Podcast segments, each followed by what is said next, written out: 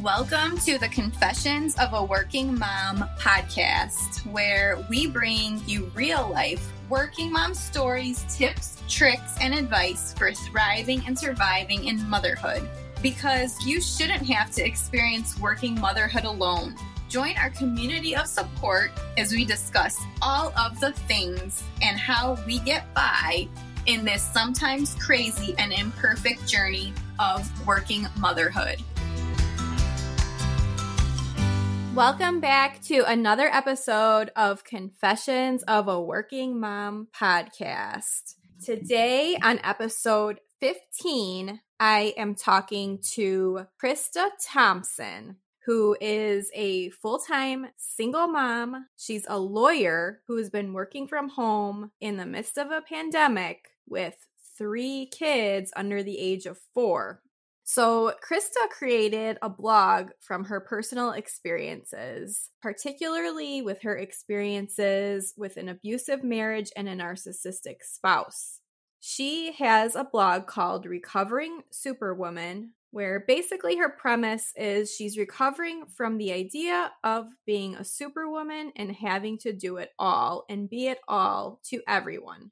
So I'm super excited to dive in today with this conversation with Krista, where we talk about how it's okay to not be okay as a working mom. It's okay to need a break from the 24 7 constant series of motherhood that we're going through. And it's okay to need an extra glass of wine sometimes at the end of a stressful day. We also talked about the changing nature of the workplace and workplace flexibility that's going on in the country right now in the midst of the pandemic. And we talked about embracing the chaos and respecting boundaries and also doing what works for you as a working mom and not paying attention to what others do. And this also goes into setting boundaries and respecting those boundaries as a working mom. So, without further ado, let's start the conversation with Krista. Welcome to the Confessions of a Working Mom podcast. I'm so excited today to be talking to Krista Thompson from Recovering Superwoman. Hi, Krista. Welcome to the podcast. Can you start by introducing yourself and can you tell us a little bit about yourself, your career, and your family? Sure, I'd love to. And thanks so much for having me on the podcast. I'm really excited to be here. My name is Krista Thompson. I am, uh, oh gosh, so many things. Where should I start? Let's start with my family. So, I am a mom of three kids one, two, and four. So, it's pretty chaotic. I was a short time member of the Three Under Three Club, which was a very special club to be part of. I am a full time single mom. So, I have my kids with me 24 7, which has been extremely interesting this year, particularly with the pandemic. I am an attorney by profession. I'm associate general counsel of a company down here in Florida on the Space Coast. We manufacture satellites to launch into low Earth orbit. I joined that company earlier this year. My family, we used to live in Pittsburgh, Pennsylvania, and we relocated to Orlando right in the beginning stages of the pandemic in March. So it was a very interesting time to make a cross country move. Oh, wow. Yeah.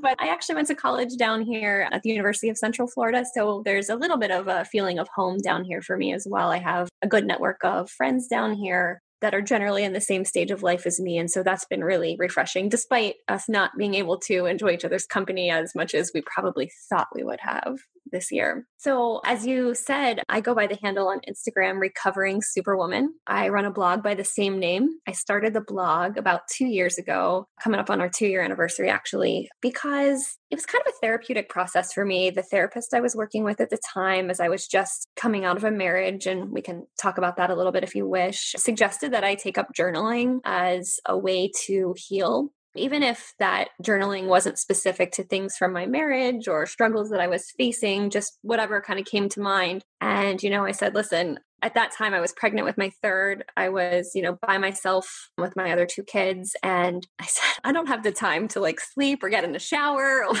or anything that like normal people would do. So I'm not sure how journaling is going to fit into this, but I'll give it a try. And really, I started my blog. I mean, it's kind of a private, non mainstream blog. I don't have a huge following, but it's a very li- limited in focus. And I wrote it for myself. It was my journal. I talked about things that I was doing with my kids and struggles that I faced and, you know, some healing that I was doing as I was recovering from an abusive marriage, particularly while pregnant with, you know, two little kids already. And it kind of grew from there. And it's still, like I said, it's not a huge blog. It's not something I'm trying to make big. It's just a passion project of mine now. It's still therapeutic for me to write about my experiences and to reach people that have perhaps been in similar situations as me and really just bring truth and normalization, I guess, to the struggle of what being a mom, a professional, in my case, single mom is like. Mm-hmm. That's really been, you know, what has fueled the continuance of it. So that's probably an overview of who I am and what I do. Yeah, I think that's amazing that you, you know, it came out of your personal experiences, but I think that it has, you know, has the potential to help so many other women who might be going through similar things, who maybe are afraid to say anything or reach yeah. out. You never know who you could be helping. Yeah, I received, you know, first of all, I mean, it's been helpful for people in my life that knew some bits of my story, but didn't know it all or didn't. And I don't use the blog to talk about the actions of my ex. I use it to talk about my story. That was really important to me. Mm-hmm. I didn't want what happened to me, what I went through, to be my story. I wanted the growth, the healing, the recovery to be my story. And so that's mm-hmm. what I focus on. I obviously touch on the fact that there were some difficulties and some struggles just by virtue of healing from them, but that's not what it's about. It's actually about, you know, what the journey is like today. And I chose the handle recovering superwoman actually because I was in a meeting with a mentor um, about a year and a half ago, shortly after filing for divorce. And we instantly in our first meeting like recognized recognized that we both kind of had this like toxic way of thinking, which was really perpetuated by every aspect of society where, you know, women have to do it all, that, you know, we have to be everything to everyone, that, you know, we can't sleep, we can't take care of ourselves. Mm-hmm. And, you know, and so my recovering is from the idea of being a superwoman. It's, I've been asked questions and it doesn't offend me, but like people say, like, oh, like, are you know, like, are you an AA or is it like, what is your recovery? And it's not that, it's from the way of thinking that I used to embrace, which really is along the lines of a codependent, you know, way of relating to other people, being that, you know, we have to be everything to everyone, like that we can't break, that we can't yeah pause or take care of ourselves. And I'm sure, I mean, I've listened to your podcast. Like I know that you and your guests, you know, relate to that as well. Yeah, for sure. I think all of us, in a sense, need to recover from that like you had said. I love that that's why you named your blog recovering superwoman because i feel like especially this year with the pandemic and everything i think it added on even more layers of feeling like you have to do everything. Yeah exactly.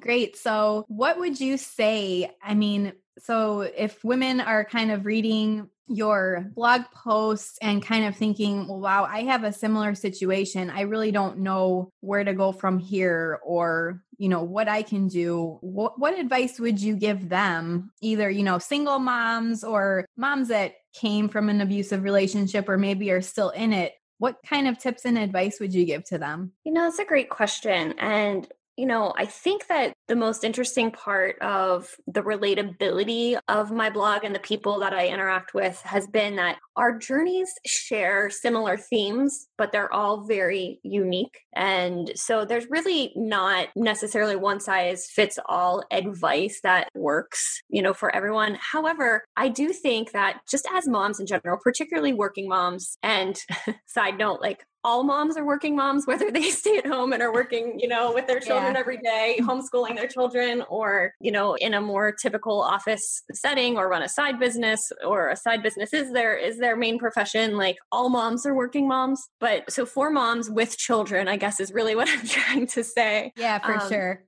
I think it's really important that we don't buy into, you know, the narrative of that we necessarily have to do it all. Like I was saying earlier, like women don't have it all, women do it all. And that's not to say that we don't have supportive men or women partners or families or friends around us, but it means that there is this idea, you know, from society, you know, where mothers, we disproportionately shoulder the financial, physical, emotional burden of raising our children. That's reinforced by cultural stereotypes, societal expectation, our own biases. Like it takes a village, but there is no village for what is being asked of us typically in the 21st century, and definitely not in the age of a global pandemic where everything has been flipped upside down. So, something that bothers me is when I see, you know, general talking points that, you know, say something like, here is the best way to work from home, you know, successfully. you know, like, listen, there is no one size fits all approach. You know, there is no, okay, well, if you just make a space where you can concentrate, you'll be the best employee. Well, mm-hmm. not everybody has access to a space in their home that they can have dedicated for, you know, working. We weren't prepared to move our lives entirely remote or to set up home office spaces without distraction. Not everybody has the ability to, you know, continue working while putting their kids through virtual school. I mean, using me, for example, I have a one, two, and four year old. And yes, mm-hmm. my kids all, they were in a Montessori school full time, an early education school because it's the same price as daycare. Like they might as well be in a more structured environment and they went virtual on March 13th, like the rest of the world did. Well, what is virtual for a nine month old? Like, that's what I had. Like, there's no virtual school. Like, that means I'm full time babysitting my own child or watching my own child while they're singing, you know, songs with their teacher on Zoom. And right. that's not to say that teachers weren't doing amazing things. They were, they are. What is being asked of teachers is incredible. However, like that's it's just not reality to say that i can have a productive work day at that time nine month old newly two year old and a three and a half year old. Like there's just no way So like there is no one size fits all approach and I get, you know, my stress and frustration it comes when I see like, okay, well if you just do this, you can be productive while adjusting to, you know, the ridiculous expectations that society has on you right now. Yeah. no, I totally And that's not that. just for me. Yeah, that's mm-hmm. not just for me. That's for anybody that is in this situation. You know, I mean, it doesn't have to be a single mom, it doesn't have to be a working mom. It could be there's never a one size fits all approach, I guess is what I'm trying to get at. No, I love that you said that. I talk about that a lot in my own platform. I think I even wrote a couple of blog posts about that recently, but I can completely relate. Like everything is not the same things are not going to work for everyone. And like for in my scenario, for example, like I had a four year old when the pandemic started. She just turned five now, but she's still not in kindergarten because her birthday was late. But her preschool slash daycare actually did not do anything virtual. So it was like, it was totally on us for whatever amount of months, four or five months. And my husband's a full time firefighter. So he goes off for 24 to 48 hour shifts. So then it was totally on me.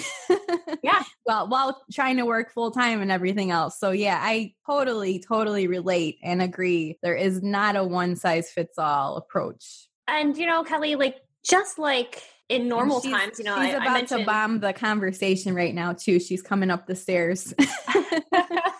that, and that's part of the what we face, right? That's normal. For me, you probably relate to this, Kelly. A big struggle that I had was I was very lucky that when I made the move down here, I had a nanny that came with me from Pittsburgh. My, and my nanny has moved in with me and lived with me and basically saved me during the pandemic and allowed me to continue working. But here was the problem. I had, again, one, two, and four year old or a few months earlier, you know, than that. And I'm working in my office and my children know I'm home. Yeah. And they don't understand that I can't be bothered that's totally normal. How could we expect a one year old, a two year old to be like, okay, my mom's right there, but I can't go talk to her. I can see her on the other side of the door, but exactly. I can't go in there. So they cry on the outside of the door or they bang. And I can't get mad at them for that. This is my kids were pulled, you know, out of school. They were used to the structure, moved across the country living in a new house like everything is new for them i mean i have so much empathy for the huge changes that they went through and like and a lot of compassion for you know them not understanding that i can't be bothered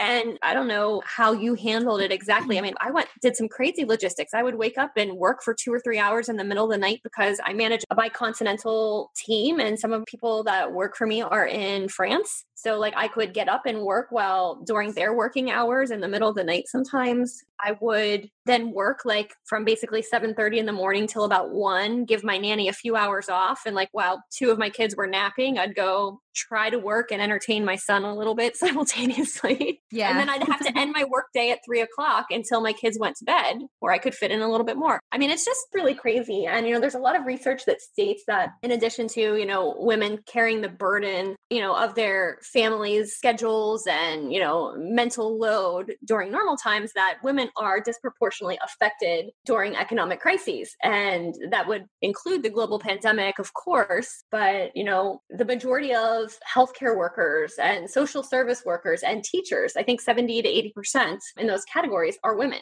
Yeah. And, you know, women are primarily the caretakers of their children. Not always. There's a lot of great men out there that shoulder that load as well. But if you had to take an average, women do that more than men. I think there's like 11 million single parent families in the United States. The last time, you know, I looked up that statistic and 80% mm hmm of those are women. There's obviously less access to societal protections generally or social protections, you know, with lack of prenatal care and universal preschool and all things like that. Like this is a very difficult time to be a woman. And I think it's important to own and acknowledge the struggle. Like this is hard. Yeah. It's okay to not be okay. It's okay to be frustrated. It's okay to have an extra glass of wine on a difficult day. I mean, it's okay to sometimes need a break from the 24 7 nature of motherhood. And it for me, yeah. parenting, when I dreamed of parenting, and there is nothing, Kelly, that I love more than being a mom. There is nothing I love more. As much as I am fueled by this crazy ambition that runs through my veins,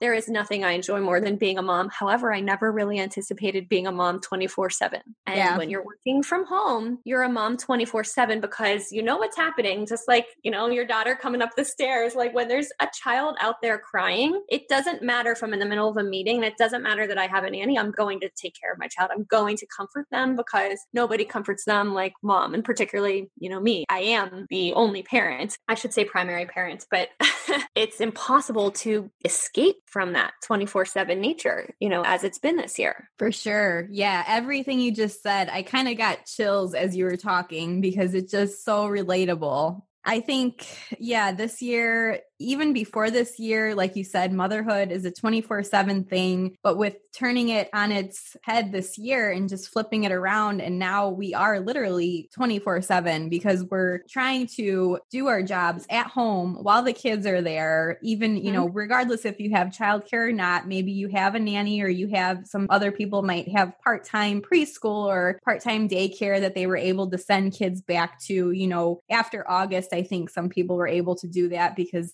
restrictions were lifting a little bit. But even if you have that, it's still it's a 24/7 thing and yeah. You know, like they think said, they've I've read it's called the what like the motherhood tax like mm-hmm. that, you know, women have to have the superhuman emotional fortitude to manage the idea oh of gosh, making yeah. those decisions, right? Like and yeah. this year, Kelly like we had to then think like, okay, I've had to choose between my career and my children before. I think I've found a really good way to do excel at both of them, but it doesn't mean there hasn't been choices along the way. Like, mm-hmm. let's just take, for example, my first was born and I was nursing my son. So I would then have to, when I went back to work, I think like eight weeks postpartum or so, I had to take, you know, three or four times a day, a half an hour out of my day to go pump for my child, which extended my working day by two hours, which meant I was away from my child long. Like the things that we have to choose between career and family are really difficult choices there's a constellation of challenges and logistical hurdle jumping that comes with that. And this year, it's even more significant. This year, we had to decide do I continue working or do I risk sending my children to school where they may be infected by this virus we know very little about?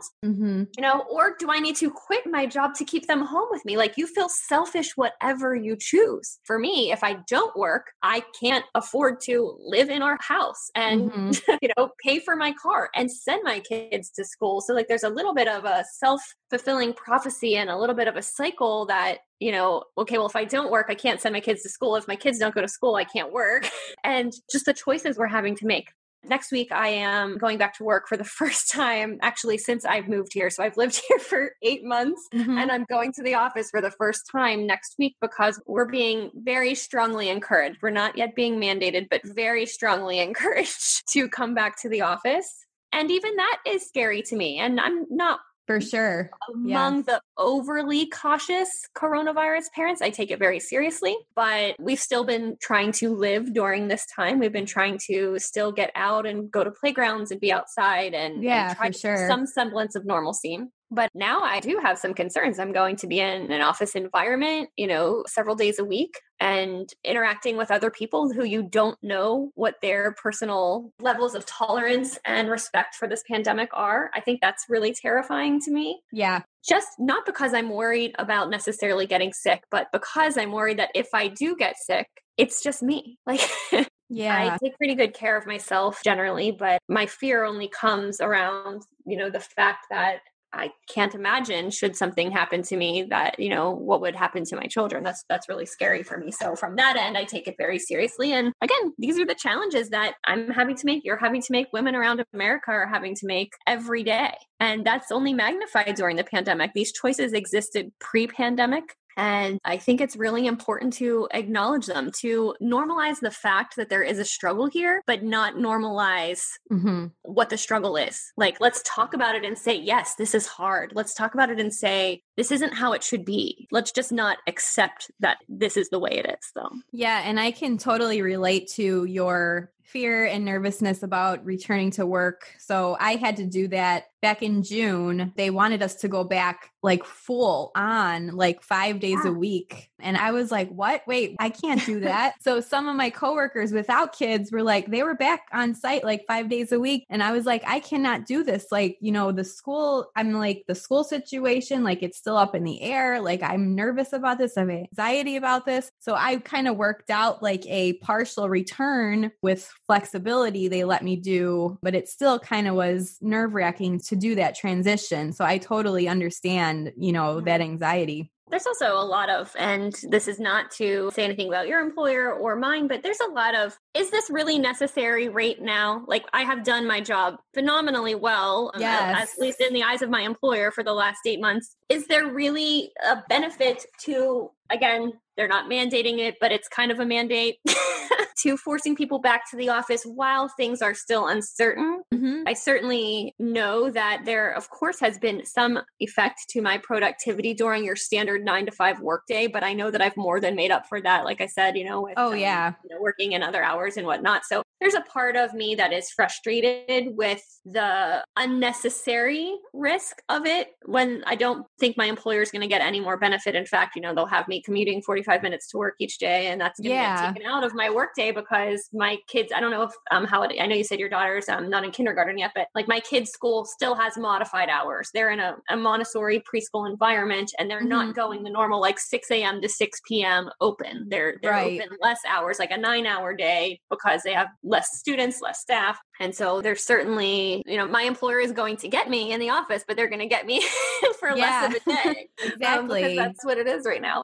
Let's not make a difficult situation more difficult. Right. And I think that also a big part of it is I think in the past, a lot of us as moms and women in general were kind of just like afraid to bring up that we need these things with our employers. Yep. So we're just kind of hesitant and afraid, like, I don't know what they're going to think of me if I ask them this, and I don't know if they're going to give me flexibility. But this year, it kind of just like got put right in front of our faces. And it's like, if we don't ask for it and if we don't be upfront and honest that we need these things, then we're just going to be miserable and we're not going to be able to take care of things, you know, as we feel fit for our families. So it's kind of like it just pushed it to the forefront this year, which is in a way to me, it's a little bit good because then maybe at least going forward, the employers will recognize that it is such a huge need that people need this type of flexibility. Mm-hmm. And I think some will. I think some of the tech companies, particularly like Silicon Valley like companies, seem to be rolling out somewhat permanent or long term, you know, remote plans for their employees. And there's lots that are not as well. There's also yeah. tons of professions and industries where that's just not possible. Yeah. Where, you know, if you hold certain positions that your presence is required. For example, I mean, I happen to work in a corporate part of my company, but there are also people that with very highly skilled training that are very well educated, but are actually involved in the manufacturing of our satellites that have to be in our factory to to do that work. That's not work that can be done remote. And you know, there's certainly an understanding that parts of industries and companies will need to continue as they were before, at least as close as possible. But I think it's a really good opportunity. And it's interesting that it happens, you know, kind of around an election where people are talking about these kinds of things more than they do when it's not election season. That, you know, what kinds of things can we do to just make this easier? You said, like, we've always worried about talking to our employers about things. Like, I, mm-hmm. of course, worried about talking to my employer, like, okay, well, you know, do I need to add two hours on my day because I'm pumping in the middle of my workday? Like,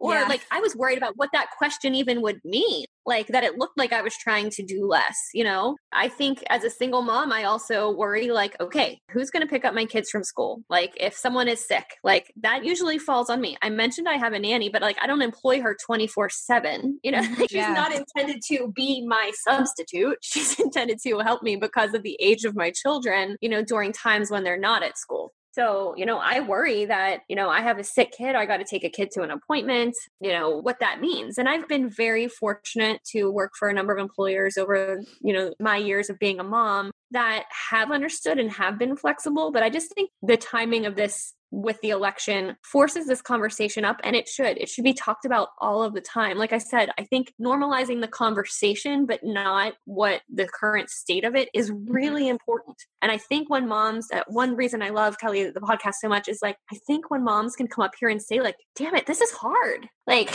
you know i'm not putting forward this instagram picture perfect worthy like side of my life. Like i have great moments i definitely someone accused me recently i was on a date and this person accused me of like putting forth a carefully curated, I think was the word, like Instagram, you know, portion of my life. And I was like, uh-huh. have you looked at my Instagram? my Instagram is full of like my kids not looking at a photo and like I caption it. It's funny. I'm like, this is what life with three kids under four is like. You say, okay, everybody smile for the camera. Like someone lifts up their dress, one of the kids looks backwards, and the other one like runs and takes off. Like yeah. that's what life is. And it's funny. It's chaotic. I embrace that chaos. I embrace yeah. what this time is. And even though I'm still in it, I already miss it. I know like one of these days I'm going to be excited when nobody wakes me up in the middle of the night, but I'm also going to miss someone waking me up in the middle of the night because they just want mom to hug them. Like, yeah.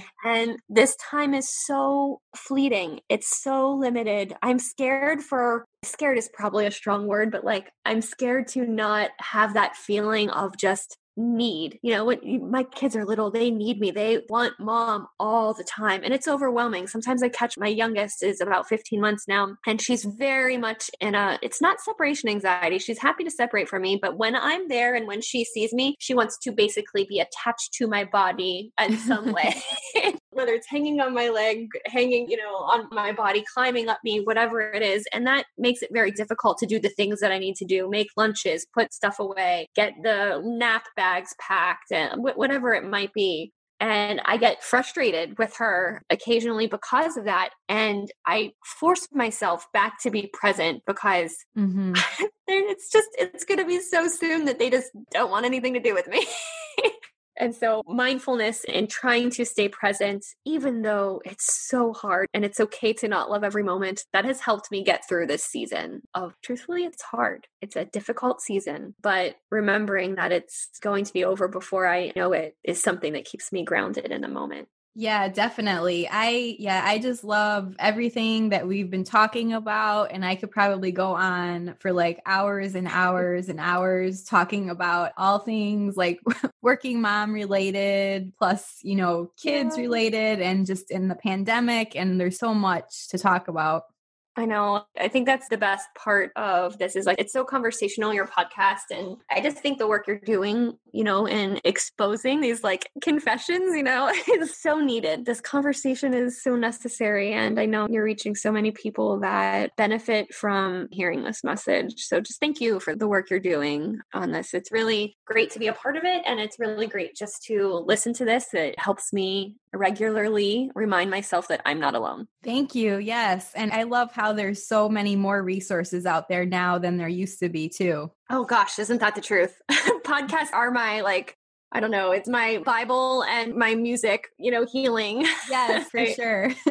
it's certainly something that it's constantly going for me. I also love that I'm from the Northeast, as I mentioned. So I tend to talk a little faster and I also enjoy people that talk fast. So being able to listen to podcasts on like one and a half speed has been like a life changing thing for me. It's like a mom hack that I've shared with a good friend recently. And she was like, wait, what? You can listen to podcasts on one and a half speed? like the amount, you know, of time that it takes to cycle through them. There are certain things I want to slow down and listen to, yeah. first, but it's really great to be able to do that. So that's so um, true. I actually did that with an audiobook recently because I signed up for like a book club and then I'm like, I don't have time to read this book for this book club. So then yeah. I just started speeding it up, listening to it. And I'm like, well, this works.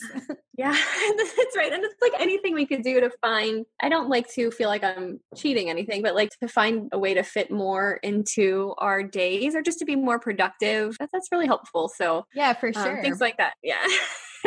so I just have a couple more questions I ask every guest. It's kind of like a lightning round and just to get mm-hmm. to know you a little bit more and like what you're working on and what you're excited for, you know, in the coming months and things like that. So what is something you'd consider to be like a non-negotiable practice that you have to do every day so you can start or end your day on a positive note. All right, I'm going to give you my answer and then I'm going to give you my backup answer. So, water for sure. Drinking water is the one thing that, the only thing, Kelly, that I can manage to do well every day. and my backup answer is I think it this kind of question, while I love it and it's I like to hear what other people say. I've been fascinated by the answers I've heard so far. It makes me feel like pressure, truthfully, not to yeah. give you an answer, but like when I hear what other people are doing every day and I'm like, shit, I can't meditate for 10 minutes every day. There's just no way I can do that. like I don't know how to fit that in. Or I can't even shower every day. like, yeah. So sometimes it makes me feel pressure about the things that I need to do in a day. But I think that as long as, you know, other listeners, maybe they agree, maybe not, like as long as it's for you, like it doesn't mean you have to adopt everyone else's self care thing that they have to do every day. But it is important to have one that works for you. So if I were to offer a piece of advice to that is don't feel pressure by, you know, what someone else is able to do uh, 60 minutes of yoga every day. That is awesome. Way to go. Yeah. But if that doesn't work for your life, that's okay. That's okay. Find what works for you. I love that answer so much actually because even going through and asking this question, I've even had to sit back and kind of reevaluate what I put pressure on myself to do. And so yeah. now if I just put a goal like if I move a little bit every day, that's good like then yep. it checks off my list. So it doesn't matter if it's like a little walk or a little yoga or a little bike ride or something. If I'm just moving a little bit, then that's my goal. Yeah. You see, you figured out what works for you. And that's so key. Like, yeah, we have to embrace our own journeys and recognize, you know, like we said earlier, you know, in your question earlier, like there's not a one size fits all for everyone. So to do what works for you and to understand that and accept that is okay if it's different than what someone else does, but yeah. self care looks different to different people. For sure. Yeah. So the next question I had then do you have like a working mom hack to get you through a hectic and difficult day? Yeah, I do. It's wine. Went from water to wine. Okay, a working mom hack truly like something that helps me at the end of my day. It's not like I have a glass of wine every day, but I mean, more days than not, that I look forward to that. So, really, the hack is motivation the hack to have something that you can look forward to that is at the end you know of your day that you can reward yourself your reward again can be different than my reward that's not yeah. a problem but have some piece of motivation at the end of your day. For me, it's wine. I also say I'm not someone that enjoys running. In fact, I despise running in any way, shape, or form. But a friend asked me to run a 5K, and I was like, if there is wine at the end of the 5K, I can consider doing this 5K with you. Like, just have something that motivates you to get through. So that's my hack. So I guess the better question is what is your favorite type of wine? it's a great question. Malbec is my favorite okay. in, Argent- in Argentina or South African Malbec, which is like a earthy, spicy red wine. Yeah, I love. Malbec. What's Malbec. yours, Kelly? Oh, you like Malbec too? Great. Yeah, I love Malbec. My favorite, I would have to say, is Pinot Noir, though. Oh, wonderful. Yeah, that's awesome. Yeah, I like a good Pinot Noir too.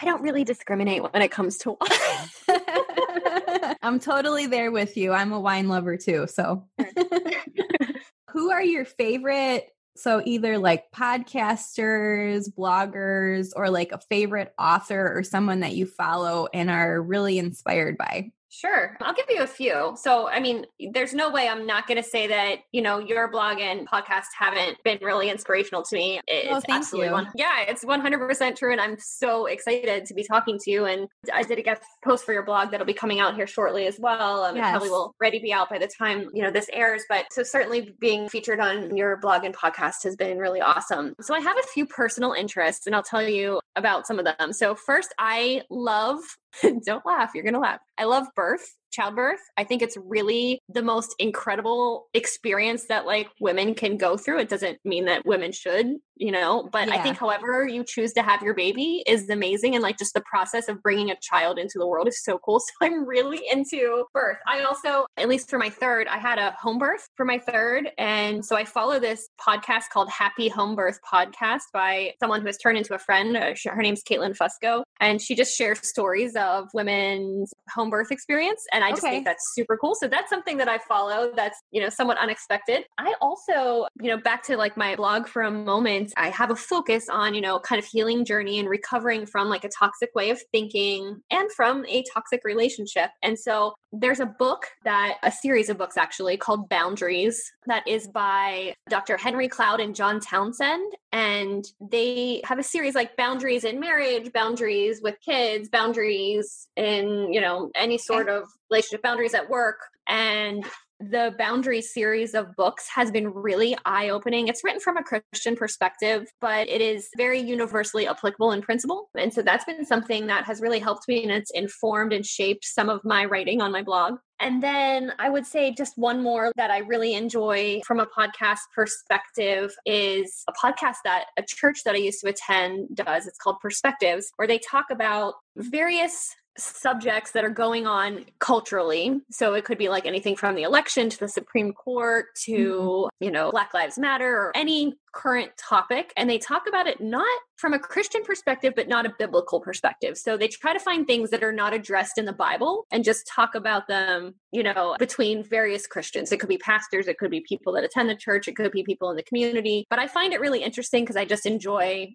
uh, the mix of cultural topics from a Christian perspective. I'm a Christian, so it, I always enjoy hearing their takes on things. And that's something that I enjoy listening to regularly as well. Sure. Yeah, I'm definitely going to have to check out the boundaries one. I'm always trying to improve my boundaries and set boundaries with different areas of my life. So, it is it is the book that I recommend uh, most highly to people. It has truly changed the way that I see things. And I knew I was very bad at setting boundaries and enforcing boundaries. I knew I was very bad at it. I didn't find I could even recognize like here I need to set a boundary here, but then I couldn't do it or I couldn't enforce it. I was afraid of mhm. what would happen. The person would be mad at me. The person would push back on the boundary or I would give in. And fear really drives a lot of our lack of setting boundaries. And um, the book didn't say, okay, well, if you do X, Y, and Z, you will successfully set a boundary. But it helped me understand the psychology more of boundary setting and the reasons why boundaries are important and good and kind of helped me overcome the fear of setting and enforcing boundaries. And that was really what was so life changing to me about that book. yeah, that sounds absolutely amazing. And I think that could be a whole different podcast episode in itself, too. You're right. so, then what are you currently working on that you're most excited about? So, I just decided that I am going to get in the best shape of my life. Since it seems like I'm done having kids and since I'm out of the infant stage, I Yeah. decided that this is something that I want to do for myself. So I'm doing a few things. I've been trying to go to the gym, but my gym is still operating at kind of off hours. It's not open seven days a week. I belong to the local YMCA. Yeah. And so that's not been working. So what I did is I just bought a Peloton like everybody else in America over the last few months. And I have a something that- Peloton too, not to interrupt you, but I absolutely love it. Yeah. All right, well, we need to connect on there. Yes. Mine won't be delivered until like Christmas time because the wait is so long. But I have access to the online programming now, so I'm starting with that. And you know, for me, I get into this pattern of being like, okay, well, uh, you know, it's two hours later. Like, I can't do it today. I'll do it tomorrow. And I'm not a procrastinator by nature, but for some reason, like, if I am better at working out if I do it every day, like if I do it Monday, I can almost guarantee I'll do it Tuesday, Wednesday, Thursday, Friday. Yeah. But if I miss Monday, Yeah.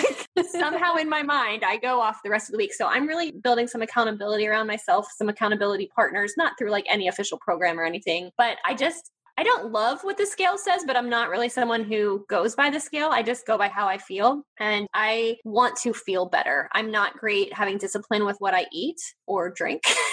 Sorry, that probably sounded weird. I don't like over drink or anything. I just enjoy having a drink every night. But I can control my discipline around working out. So that's what I'm working on and I'm most proud of right now. And I will just also say, and I hope everybody that listens to this feels this way as well. Like, I'm also really proud of myself for making it through this hell of a year.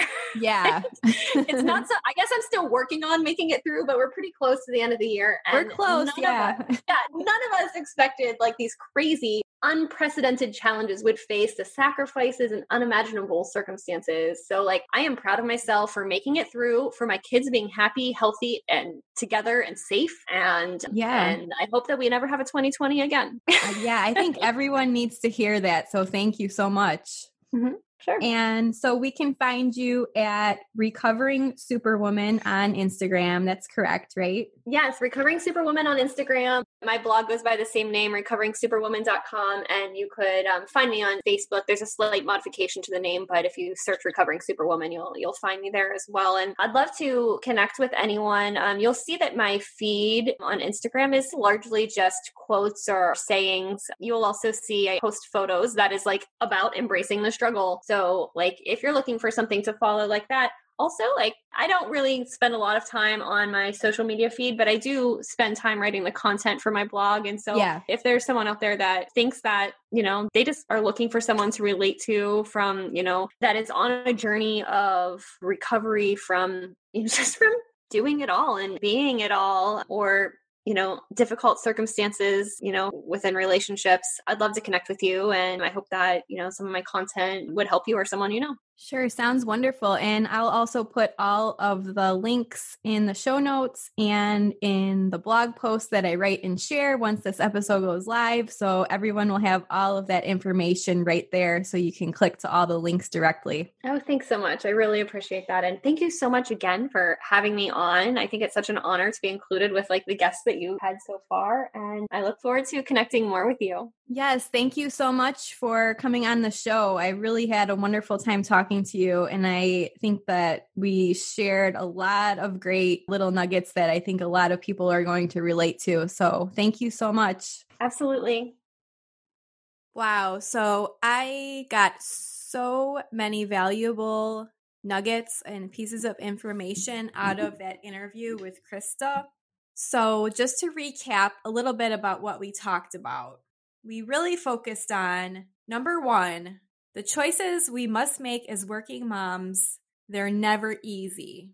And especially this year, and as I'm recording this now, we're going into another countrywide surge of coronavirus cases. And once again, as working moms and working parents, we're having to face those tough decisions again. Schools might be closing down again, businesses might be shutting down to go back to remote working, or maybe you've been remote working this entire time with your kids at home. No matter what you're going through, the choices are never easy, and everyone is going to have a different situation and a different choice to face. So, really, I think the premise of this and what I take out of this is we all need to give ourselves grace, space, and time to process these decisions and to know that we're all doing the very best we can for our own families.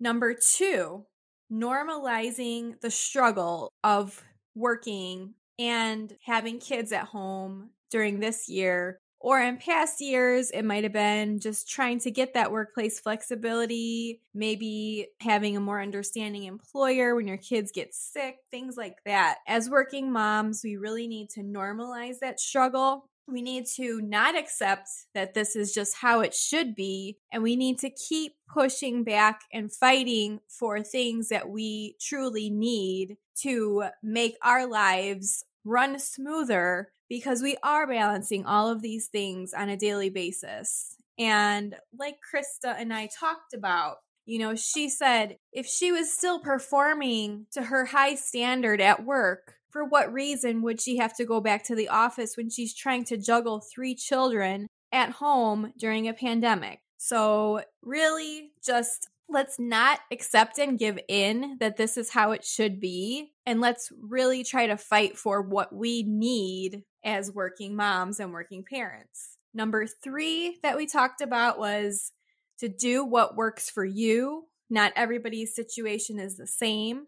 And we had talked about her. So I asked this question every single episode What are your non negotiables as a working mom? Krista actually twisted this answer around and did something I haven't heard someone do before, which she says she doesn't like that question because it's too much pressure to do something every single day. I absolutely love that answer. And I agree. If it's too much pressure to try to come up with a specific list of non negotiables that you have to do every day, just do what works for you. So if you can you know, get out a couple times a week for a walk. If you miss it one day, it's not the end of the world, but just pick it back up the next day and do what works for you as a working mom. And the fourth thing that I thought was really important that we talked about was setting boundaries. So, setting boundaries is something that's super important, not only in our personal relationships, but also at work, and just in general like if you have specific set of values that you follow and you know your boundaries sticking to your boundaries is going to make you feel more at peace and in turn make you feel more organized and just make your life overall better because you're sticking to your boundaries. You're not bending to different things that you really don't want to go along with. So, overall, I thought that was such a great conversation with Krista. And I'm super excited for you guys to check out her blog, Recovering Superwoman, and check out all of her stories that she's posting on Instagram and her posts. And I hope you guys have a great day. I will catch you next time. So, I know as a busy working mom, it's hard to find the time to actually sit down and read for pleasure or for learning. I often find myself getting to the end of the day too tired to actually hold a book and read, or there's other things I need to do, like folding laundry, loading the dishwasher, or picking up items around the house. Well, I've discovered Audible for listening to audiobooks. It's just like listening to podcasts, but features full length books by your favorite authors and genres. The book that I'm currently reading is Michelle Obama Becoming, which I highly recommend in audiobook form. I just love the way she tells her story. So I can queue up my audiobook, pop in my AirPods, and get my end of the night tasks accomplished. Or I can just lay in bed in the dark with my eyes closed listening because, you know, we all have those days where we physically cannot do one more thing. And I highly encourage you to just rest when you feel like this. Popping in an audiobook laying in bed is the best thing ever. If you want to give Audible a try, for listeners of the Confessions of a Working Mom podcast, sign up for a free trial and one free audiobook is on the house with your free trial if you sign up with this link. Just go to audibletrial.com slash confessions of a working mom to sign up for that free trial. Again, that's audibletrial.com slash confessions of a working mom to get started with your free trial of Audible today so you can listen to your favorite book at the end of a long day. Thank you so much for listening in today to Confessions of a Working Mom podcast. Be sure to check out the show notes of this episode for all the links to what we've talked about today. Also, head on over to the workingmomcollective.com to sign up for my free five day challenge for creating a working mom non negotiable routine. We've all been there, stressed out, burnt out, and overwhelmed as working moms handling all of the things. My free challenge will walk you through step by step my exact method for creating a working mom routine that takes you from burnout to actually waking up and feeling great about your day. And finally, please subscribe to this podcast and rate and review if you have a few minutes. Tell your working mom friends and anyone else that might be interested in this content. I'd love as many moms as possible to gain value from the podcast. If you'd like to nominate someone or yourself to be a guest, please contact me at kelly at theworkingmomcollective.com. I am so happy you chose to listen in today, and I cannot wait to dive into next week's topic with you.